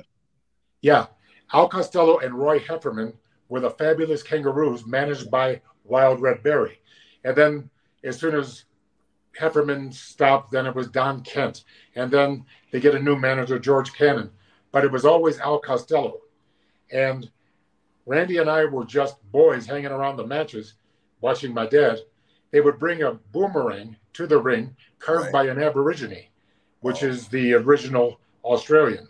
Yeah. And if they threw that to the audience, they kill somebody. Right. But they had these little cardboard uh, boomerangs made with picture of Al Costello, Roy Heffernan, and some information about the royal, uh, the fabulous kangaroos. They would throw these to the audience. Randy and I would scamper and get them and everything. Uh, one time I got one and Randy ripped it out of my hand and it was his now. Okay, but that was the alpha male. Right. So um, I'm thinking to myself, okay, they're going to give me the poetry gimmick. What could I throw to the audience? I can't throw boomerangs because I'm not Australian. and then it hit me, frisbees. So I wrote a poem on a frisbee, and then I had 500 made. And right at the time that I was going to have to reorder, the WWE um, they came to me and they said, "Would you mind if we market these?" I said, "Would I mind? Please, you know, have at it." And then they sold them for three dollars per frisbee, and I would always win, lose, or draw, go to the venue and sign them, whether they bought a frisbee or didn't. I would just be, and we sold out every night, and then I had them bring more, because that's how you uh, sell merchandise. Yeah. I just came back from Germany, and I made more money with merchandise than I made for my guarantee of what I was going to make. In Germany, you Yes. made more money. Mhm. Damn, because they're like Yeah. usually frugal over there. Well, I'll tell you what, I was just be nice to the people, Yeah. sign every every anything they have, pictures, whatever, and um, it was a very good crowd, Yeah. and they had a lot of interest, and I just wouldn't, uh, I wouldn't stop. I was, don't you want to take a rest? Nope, keep signing, and then they gave me, all- I had all this euro, and then uh, traded in for U.S. dollars. Uh, yeah, one thing about Germany and Japan, they they respect their elders. They they usually come out to see the old timers, right? Yeah. and. Yeah, and uh, I'm um, very proud to say that I'm from the 80s, and uh, there's very few of us less left. Yeah. And I'm going to try to prove that you can be from the 80s and still live to be 100. There you go. Well, I'm rooting for you, Lanny. Let me ask you a thank you. question, Lanny. If you were ever offered the opportunity to become a, like a backstage agent with, like, say AEW or even WWE, I mean, I think you'd be perfect for that role. Would you? Would Well, you? thank you very much. Uh, I'd uh, let's put it this way: um, I would listen to any offer, Yeah. but um, I'm also very happy doing absolutely nothing. So, um, and I'll, and, I'll, and I'll be perfectly honest with you. Um, in order to get to Germany, I went from Quito, Ecuador, to Bogota, Colombia, Bogota, Colombia, to um, um, Barcelona, Spain, Barcelona, Spain, to Hamburg, Germany, and then to leave, I went from Hamburg, Germany, to Paris, France, Paris, France, to Atlanta, Georgia, and then five hours nonstop to Quito. And and by the time I was done with all that flying, I looked and felt like something that dropped out of a cat's ass. Right. People don't realize how much the traveling takes out of us. Like, Boy. So I just, what I tried to do is just slept all night and took a nap after that and got back in the gym slowly. But, slowly you know, it's like, it takes a lot out of you. Uh, but. I, if somebody made me an offer, I'd listen You listen. Because you can't be too thin or too rich. Right. No, I think you. I mean, with your knowledge, I mean, Jesus, you and your family have been around the business. I mean, you were part promoter, you were a talent, you did bad guy, good guy. You, I mean, you know the ropes, all the experience. I mean, I think you'd be perfect for that. At least given Right. the opportunity to try it, right? Let's get through these super chats because I don't want to waste any more of Lanny's time, and I want to make sure everybody uh, gets their answers. Yep. Uh, Lanny, any memories of Dino Bravo? Yeah, I'm sorry. He really um, he got involved in the cigarettes, and he got involved with some unscrupulous people. And then I guess he made a mistake. I saw the same thing you saw on the darker side of the ring. Yes. Um, what a fantastic guy. Um, I have no idea what he did wrong. It's just, just don't get rich quick, folks. Get rich slowly. Okay? Pennies, nickels, dimes, and quarters. That's how you win the game. You don't need to get rich all at once. And I guess I'm sorry to say he got involved with some bad people. Yeah, I think he. I think he was born into that. Like originally, he was born into that type of family. Yeah, but he could have rejected it. He could have stayed apart from it. Yeah, you're But right. you know, he I guess he had uh, Mercedes Benz and a home that was too big, you know, and uh, hell of a mortgage. And when the when the when the wrestling business is done with you, they are done with you, you know. And you know they he was there quite a, he did a hell of a career, but it was over now. You know, nobody. You know, all it takes is one guy not to like you, and it's over. That's it. It's true. Sadly right. true. Uh, next one, uh, Spike Fast Racing. Welcome to the show. Oh yeah. Ask, ask Lanny about his deal with Tony Little's Gazelle commercials. Did he profit well from the appearances on the infomercials? Did he really use the Gazelle or just pay to endorse? Yeah, thank you very much. Um, I really used the Gazelle, and I really wrote a letter um, thanking them because I was losing weight and it was working. Plus, I liked the fact that it was gentle on the joints, easy on the credit card. And the guy calls me up and says, Hey, would you endorse it for us? So it all, you know, and then I said, Yeah, I'll do my best. So they used me once and then twice. And um, they were very generous. And I guess if you want to see, um, just go on my website, uh, thegeniuslannypoffo.com and it's and it's there. The only thing that I do to make money now, uh, I don't have a job and I don't do anything, but I'm on Cameo. Now, guess who is on Cameo and charges the most? Give up. On that. Two thousand dollars, Caitlyn Jenner. No way. yeah, but for me, fifty dollars. I'll tell you anything you want to hear.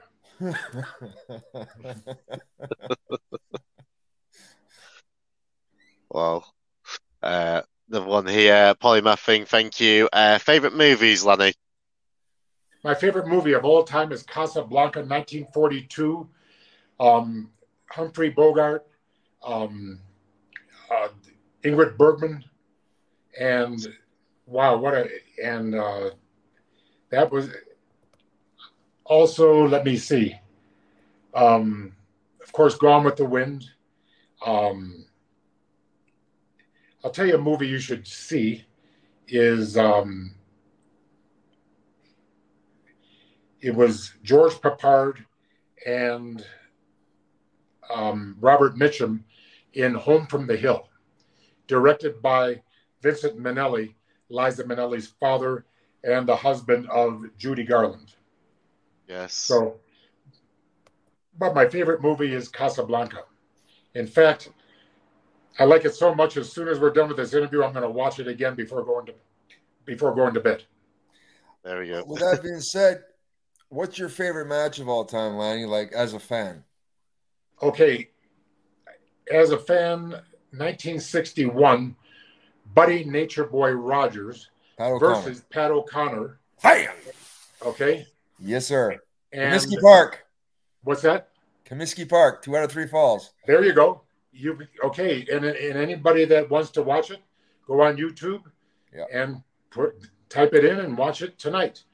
And then that's uh, okay. Pat O'Connor versus uh, Buddy Rogers. That's one. Yeah.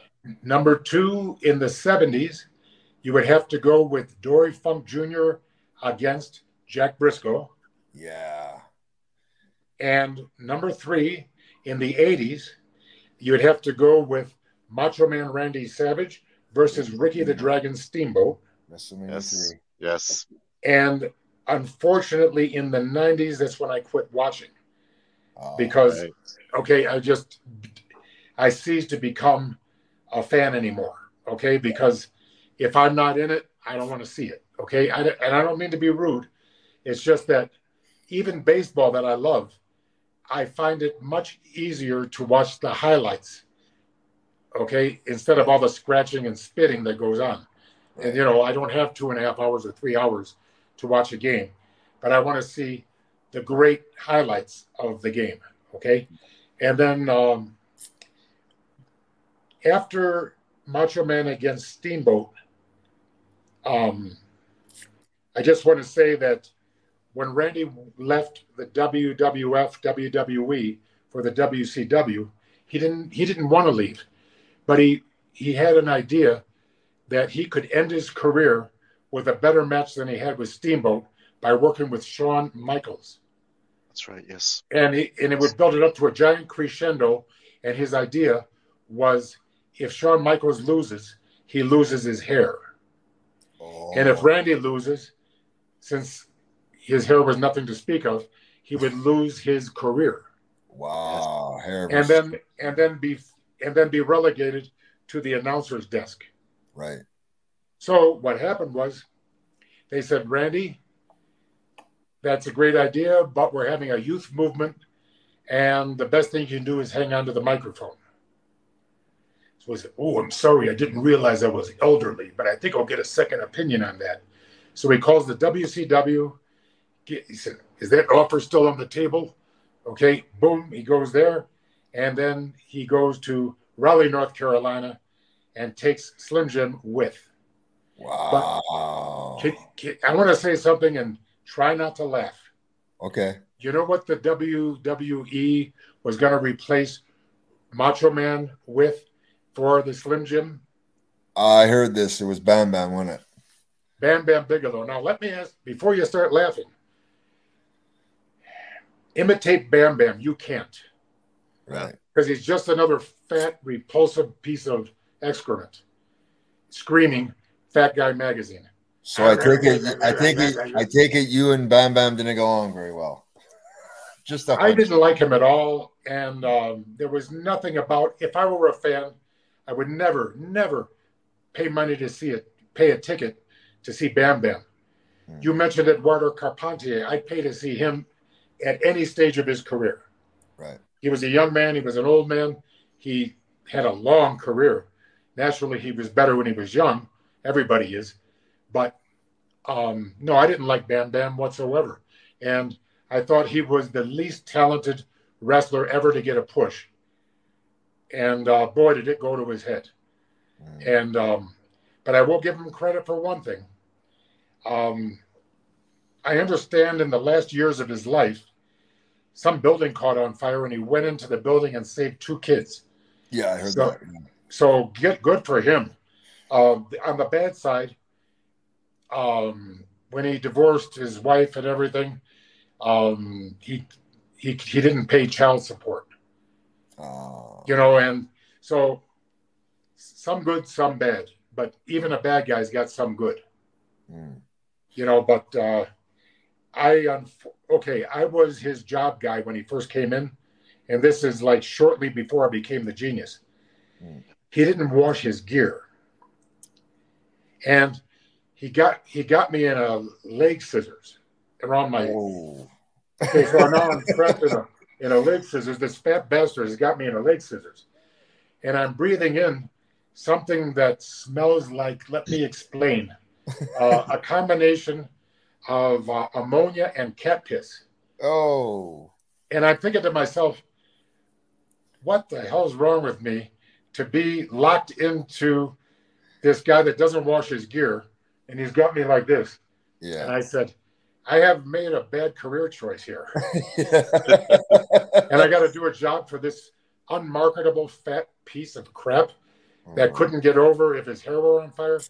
Mm. You know, he had a tattoo of us. Yeah, tattooed flames, right? Yeah. yeah. I said he could. I wouldn't pay to see that guy, no matter what he was going to do.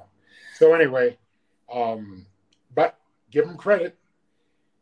Boy, didn't he have a great match with uh, that football player, LT. LT. Yeah, good for him. I mean, let's put it this way: I will knock a guy on your show, right. but when he does something good, you got to give it to him. Right. Yeah. Don't yeah, take everything away from them. Right. If you're going to point out the bad, you might as well point out the good too, right? That's yeah. right.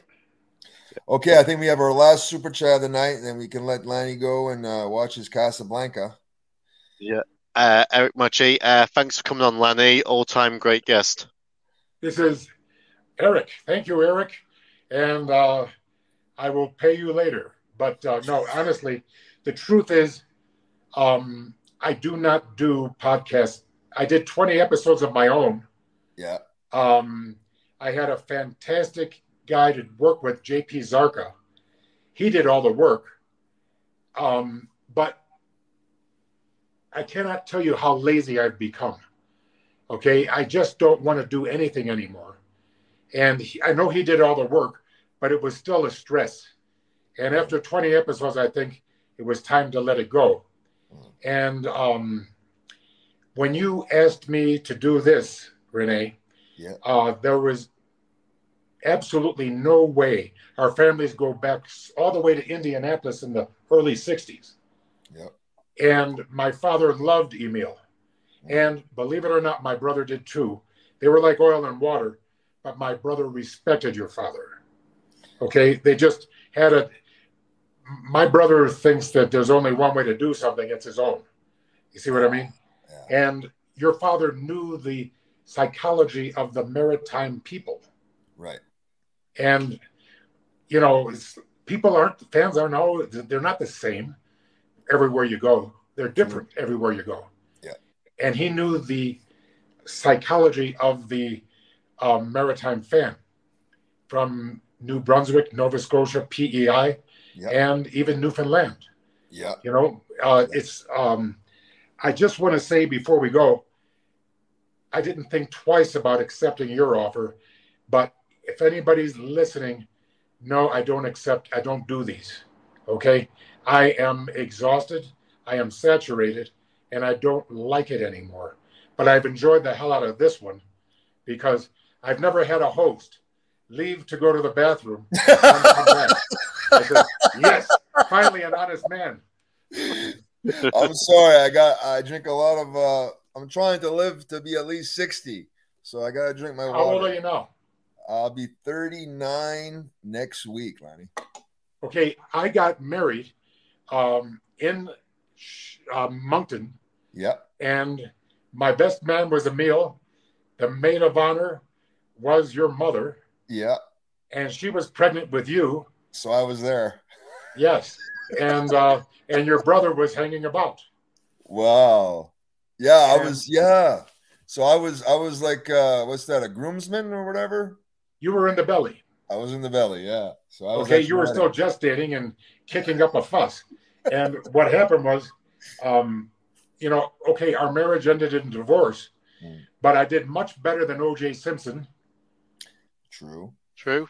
Okay, and they can't get me for, you know, murder because she's still alive and she's seventy years old, Oh, she was older than you.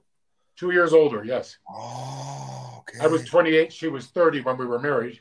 okay. We lived together for three years previously. Right. And then, uh, you know, um, and I, I asked myself, was it worth it? And I say, you're damn right it was. Because now I got a beautiful daughter Yeah. and two beautiful grandsons. And yes, it was worth it. But your daughter and I are the same age, right? Uh, she was born May 29th, 1984. Okay, so yeah, so she'll be 39 next year. Uh, May 29th, yeah. Yeah. And you are already, I'll be 39 next week. you had to be older because um, you were just about to be born Right. during right, this service. right. and um, Paula and Emil were very dear friends of mine, and uh, I loved being in the working for um, your organization, and um, every moment was fun. And a lot of people are amazed, as bad a driver as I was, that I lived this long. But now I'm telling you, I walk everywhere. I do not own a car. Everybody's kind of crazy, loco in la cabeza here and you meet them and they're not in a hurry but they're all they're all very very um they drive too fast here Okay. so i i have uber i have uh, several other apps to get a to get a ride and just a taxi so Exactly. i'm um it's the sweet life and um if you ever want to come visit if you ever want to bring your wife in for a visit Yeah. um, come on down. I'll treat you as good as I can.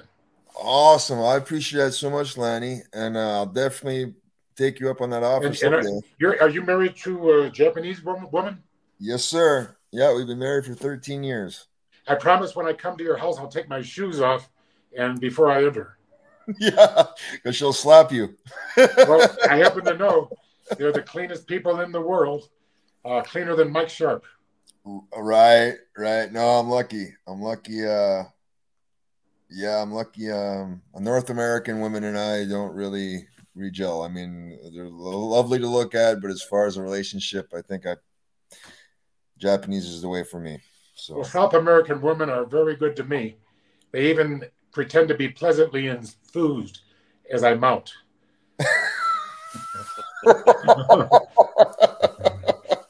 Which is something rare for me. Like, yay! You know.